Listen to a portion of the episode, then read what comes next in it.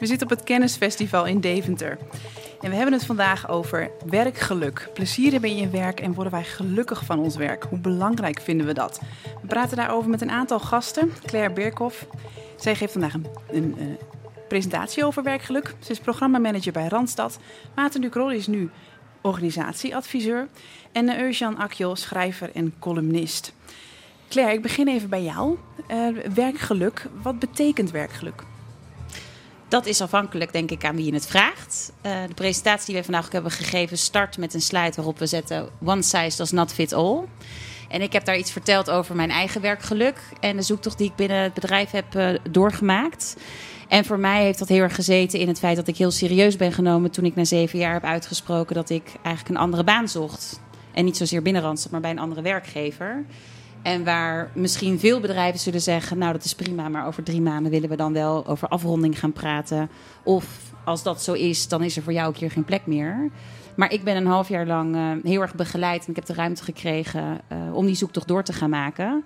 En dat heeft heel veel gedaan met mijn betrokkenheid en loyaliteit, maar ook het gevoel dat ik werk doe um, ja, waar ik in gewaardeerd word en dus serieus genomen word, ook als ik mijn horizon wil verleggen. Is dat ook een belangrijke ontwikkeling in deze tijd? Zijn we daar heel erg naar op zoek en krijgen we daar bij werkgevers ook de ruimte voor?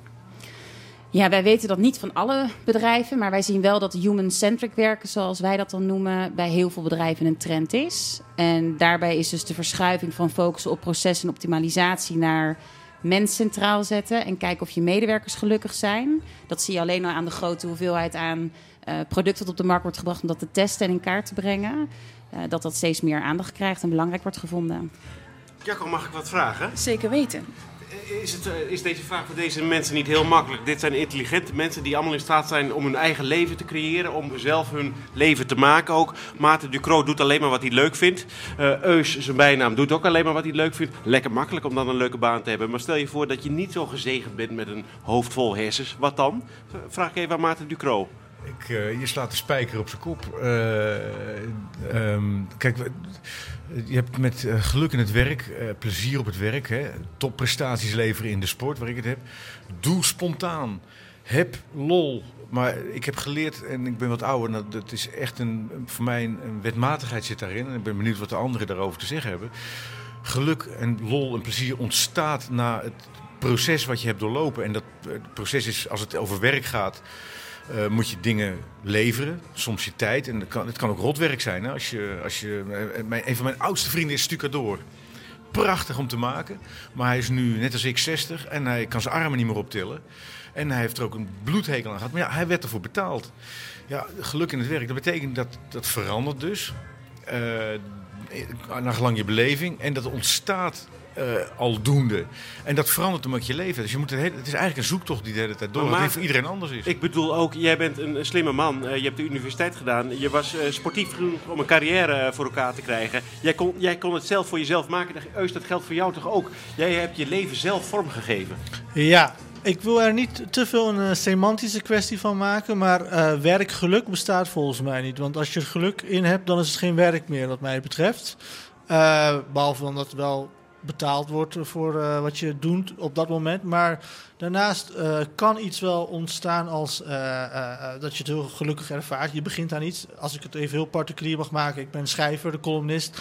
Daar had ik van tevoren een bepaald beeld bij. Dat was natuurlijk een heel romantisch beeld. Maar gaandeweg kun je ook uh, gevangen raken in het werk dat je doet. En dan ga je wel vragen stellen van... is het nog wel het werk dat ik... Uh, dat heel veel andere mensen misschien zullen ervaren als van... Oh, wat heeft hij fantastisch werk. Maar uh, dat ik zelf dan eigenlijk niet meer ervaar als heel mooi en wat ik wil op dat moment. Welkom bij de club. Onder de 40 jaar is bijna heel Nederland collectief in het werkleven overspannen aan het worden op het moment. Ja. dat is echt een, een, een probleem dat de spaar gaat uitlopen. Dus terwijl alle omstandigheden en ingrediënten om gelukkig te zijn er zijn, is het nog best lastig om dan je eigen leven te leiden. Ook voor heel intelligente mensen hoor. Ik kijk nog leven naar Omdat jij zegt, eh, dan kom je erachter. Heb je het gevoel dat het iets is wat je kan overkomen? En in welke mate heb je het gevoel dat je daar zelf regie in hebt? Uh, dat hangt vanaf hoe uh, gevoelig je bent voor externe factoren. Kijk, als je uh, sec gaat kijken naar wat ik doe, wat ik verdien, wat heel veel mensen ook belangrijk vinden bij het werk, dan zou je kunnen zeggen dat ik geen reden heb om te klagen. Maar als ik kijk naar mijn eigen gevoel, dan merk ik steeds meer naarmate ik ouder word. Ik ben 34 trouwens, moet die 40 nog bereiken. ik hoop dat ik die ga bereiken. maar dan merk ik wel dat ik al nu al in een soort van crisis kom, omdat ik inderdaad wel heel veel heb, maar voel dat ik niet per se juist bezig ben. En andere factoren die dan mee gaan spelen, ja, sorry, dat is heel banaal, maar dat zijn dan financiële afwegingen die je uh, gaat maken. Maar van, Eus in een ja. crisis gaat komen, moeten wij ons zorgen maken? Ik denk dat uh, iedere kunstenaar op een gegeven moment wel een uh, persoonlijke uh, crisis kan komt. Kan ook een bron zijn voor kunst, hè, voor artistieke ja, ja, ja, En niet alleen kunstenaars, denk ik, maar ook metselaars of mensen die op de trein werken. Ja. Nee, ik, ik, ik, ik denk dat er soms uh, heel uh, gemakkelijk uh, over gedacht wordt. Ook als ik, kijk, ik, ik kom uit een sociale onderklasse. waarbij, ja, mijn vader was gastarbeider, mijn moeder werkte niet. Later ging ze in het ziekenhuis schoonmaken. Dus ik schrik wel eens van de facturen die ik mag versturen, of die mijn agent mag versturen. En denk van, echt waar, heb ik dat verdiend op een avond? Dus het voelt dan ook als een vorm van verraad om te zeggen van, dit wil ik niet meer doen. Want dan zou ik eigenlijk uh, iedereen schofferen die uit dezelfde sociale onderlaag komt uh, als ik. En uh, dat is iets wat je met je meedraagt. En je kan heel plastisch gaan kijken naar werkgeluk, maar er zit vaak ook heel andere emoties zit daar ook nog een keer achter. En dat financiële belang inderdaad. Want merk je bij dertigers niet steeds vaker dat werk vooral heel leuk moet zijn en je er gelukkig van moet worden. Maar beseffen we ons nog wel dat een stucadoor ook gewoon moet werken, want er moet gewoon... Ja, kijk, ik heb heel veel waardering voor de stucadoor. Uh, Misschien is in dit verband. Ik, ja. ik, ik, sluit helemaal aan bij wat Eus uh, daar, daar inzet van beweging. Dat je de hele tijd in beweging komt. Die, die maat van mij uh, wilde niet leren op school. kwam uit een gevlucht Hongaars gezin en deed dus maar de MTS, maar was eigenlijk goudsmid. Dat is hij gaan doen, verkocht geen drol. Toen liep zijn vrouw weg. Toen zei hij: Nou moet ik iets doen. Stukken door. Binnen tien jaar had hij zijn arm eraf gewerkt. Ja. Omdat hij geen balans kon houden. Omdat hij de pijn, weet ik, uh, ieder mens maakt dat soort dingen mee. Of je nou metselaar bent of, of uh, heel veel hersens hebt. Ja. Uh, je hebt wel een klein krantje mensen die in, met, met gouden ketenen rondlopen. Maar je moet steeds weer, kom je, nou, dat, dat, zal Claire ook ontdekken. Dat, dat zijn, nu heb je weer een tijdje het voor elkaar waarin er een balans is, waardoor je je goed voelt. Maar er komt altijd weer een volgende groeistuip. En groeien doet altijd pijn.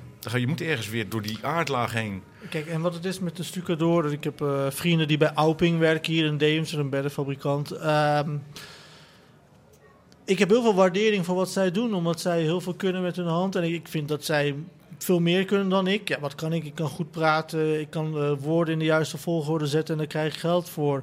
Maar als ik dan vraag naar hun werkgeluk, dan denken zij, ja, maar dit, zij willen dat ook niet. Want precies wat jij zegt, zij werken zich kapot. Zij voelen zich. Uh, uh, nou, ze zijn niet verongelijk, maar zij denken: wel, ik verdien beter dan dit. Dus we hebben allemaal op verschillende niveaus onze eigen klachten over uh, wat we doen. En dat is misschien inherent aan de mens dat je die, die absolute rust heel moeilijk maar kan vinden in wat je doet. Omdat er altijd een perspectief is van daar is, daar is het anders, daar is het beter. Dus dat is heel moeilijk. Ja, wij hebben daar wel eens een mooie oefening mee gedaan met verschillende de klant, waarin we de vraag stellen aan de groep klanten. We horen muziek op de achtergrond hier op het kennisfestival. Ter ondersteuning van het verhaal wat ik nu ga vertellen. Precies. Het is een heel spannend verhaal namelijk.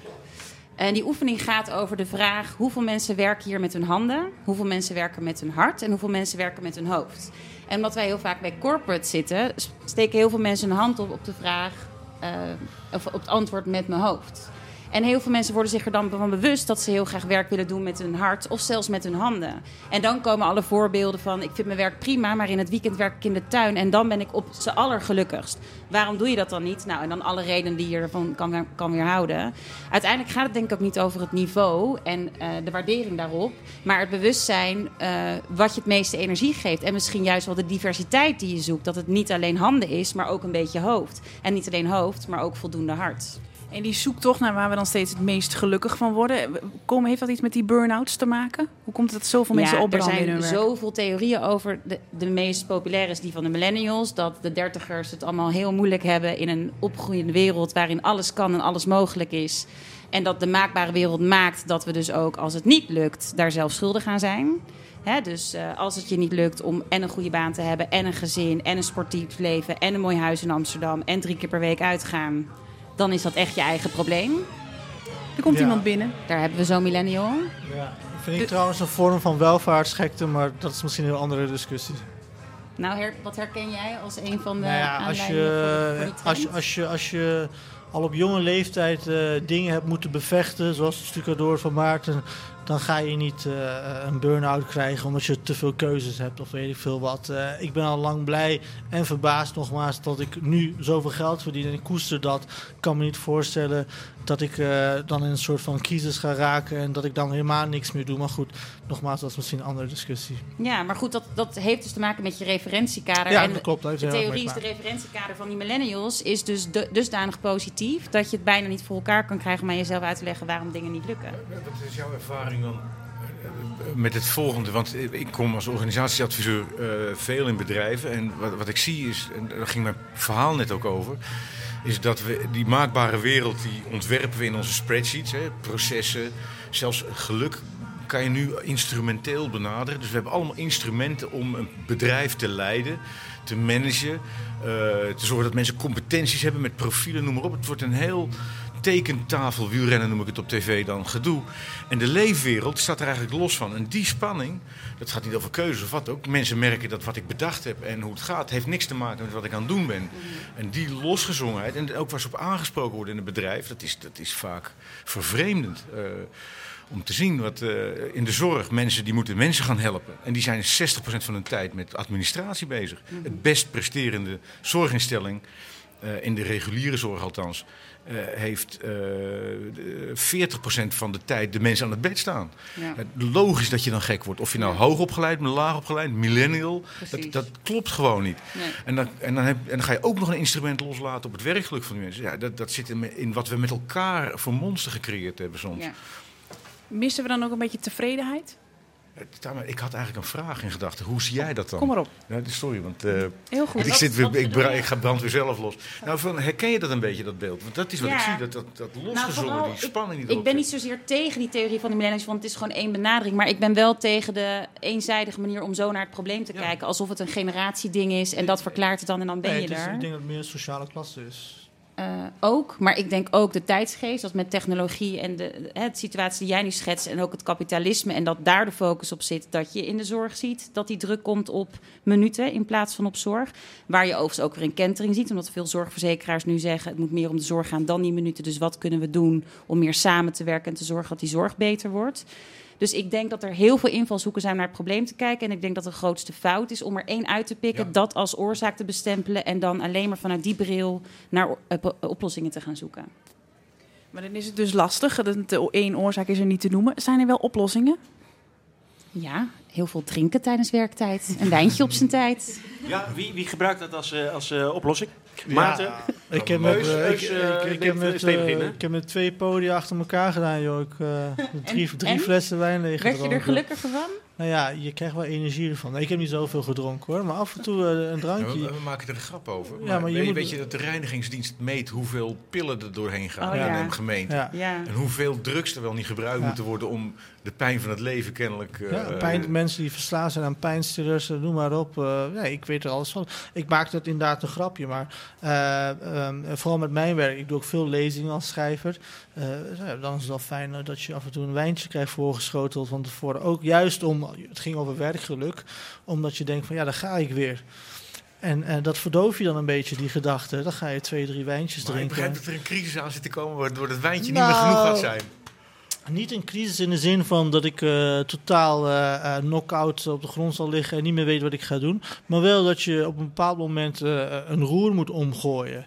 Ehm, Waarom moet dat? nou, om jezelf steeds opnieuw uit te dagen, om jezelf opnieuw te prikkelen. Eh, ik, waar ik niet van houd, en ik denk heel veel mensen niet, is, is sleur. En, eh, Ik, ik ben ook iemand die onverzadigbaar is. En als dingen herkenbaar worden, als je dingen kunt voorspellen, dan is voor mij, dus wederom heel particulier dan is voor mij de uitdaging weg. En ik denk dat heel veel mensen dat wel hebben. Sleur is natuurlijk sowieso toch saai in je werk. Dat zal voor heel veel mensen gelden. Ja, wij hebben Ja, afwisselend hoeveel- werk allemaal. Maar ja, nou, wij, dus- zijn, wij zijn inderdaad, jij dus stukken eh, door niet. in jouw introductie eh, zei je inderdaad, wij zijn hoog opgeleid en wij komen goed uit onze woorden. Maar de- je moet je voorstellen dat je 30 jaar aan dezelfde productieband Nou, eh, staat. alsjeblieft. Ik doe al 15 jaar, elk jaar de Tour de France drie weken lang. Ah, je hebt het Weet je hoe verschrikkelijk dat is? je hebt het mooiste werk wat, iedereen, wat elke jongen wil, eh Maarten.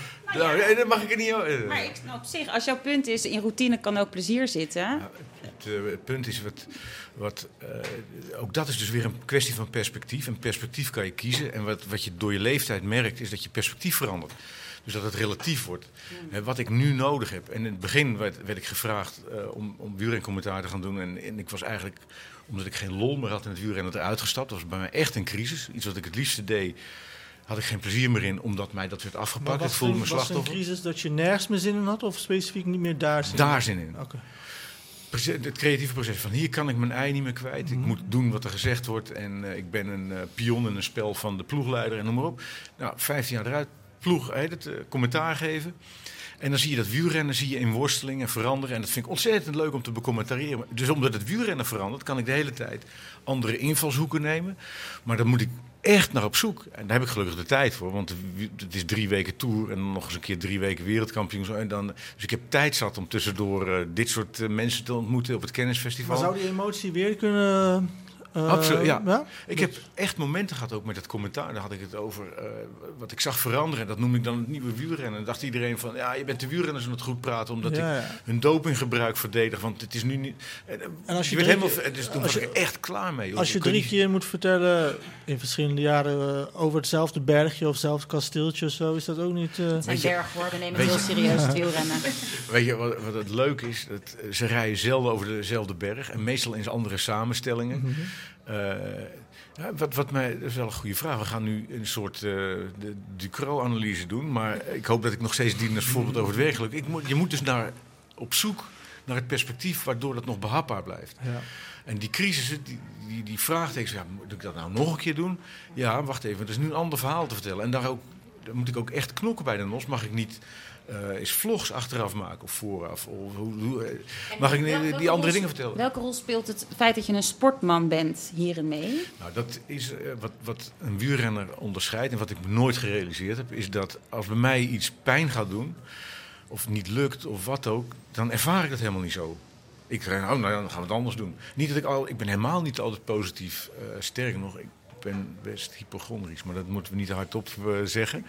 Jezus, waar gaat dit heen, dit gesprek? gehoord. Het heeft niemand gehoord. Eus, red mij. maar eh, waar, waar het om gaat is, Nee, je moet ook wel, denk ik, eh, vooral in jouw werk een beetje monomaan zijn. Ja, je moet wel fanatiek zijn en, Ja. en dat ook echt willen snappen wat daar gebeurt. En als je dat verhaal niet ziet, dan op zoek gaan. En dan zeggen, als ik er nou zo naar kijk en dat ze op die manier neerzet... en dan het verhaal van die jongen pak of het verhaal van de ploegleider... of je hebt zoveel invalshoeken waarop je... Maar Nou, als jij een verhaal wil opschrijven, dan er zijn zoveel manieren waarop je een gedachte kan uitdrukken. Dat, Maar en dat ik kan me voorstellen dat je een doel hebt. Dat je een ambitie hebt en een doel en een lat Nou, die je vooruit drijft. Nou, toch volgens mij gewoon de uitzending vol lullen, toch? Je hebt toch verder niet echt... eh, ja. Ik hoor hier kan de ook een doel zijn. Heel veel geld verdienen kan ook Nou een ja, doel zijn. je Jezelf er nou horen niet gaan lullen. doen alsof eh, Herbert en Maarten een hele esthetische invulling willen geven pers. Dat ze kunstwerkjes af. Met alle respect, je doet het heel goed. Met alle Maar- respect, nee. Maar dan? Nee, Maar daarmee zeg je dat het doel per se kwaliteit moet zijn. Maar het doel kan toch ook zijn de beste commentator worden. Of de meeste views of het ook. meeste geld verdienen. Nou, ik geloof niet dat, eh, zoals ik hem nu ken, dat het gaat om geld. Voor het liefhebberij nog wel. Maar dat was mijn vraag Ja, ook niet. goed, ik ben jongens. meer benieuwd Ja, naar... je moet is ook het doel... verhalen schrijven, je moet psycholoog eh, gaan. Dan moet je Ja, uitdiepen. Hij kan het weten als psycholoog. Eh, werkgeluk, daar hebben we het over. Eh Eus, eh, als, je, als, als je mij een advies mag geven. Ik heb wel eens wat minder geluk in mijn werk. Althans, Ja. ik voel me wat minder gelukkig in mijn Ja. werk. Moet ik daar helemaal wat anders gaan doen? Moet ik mijn, moet ik mijn doelen bijstellen? Hoe- Waar- waarom doe je dat werk?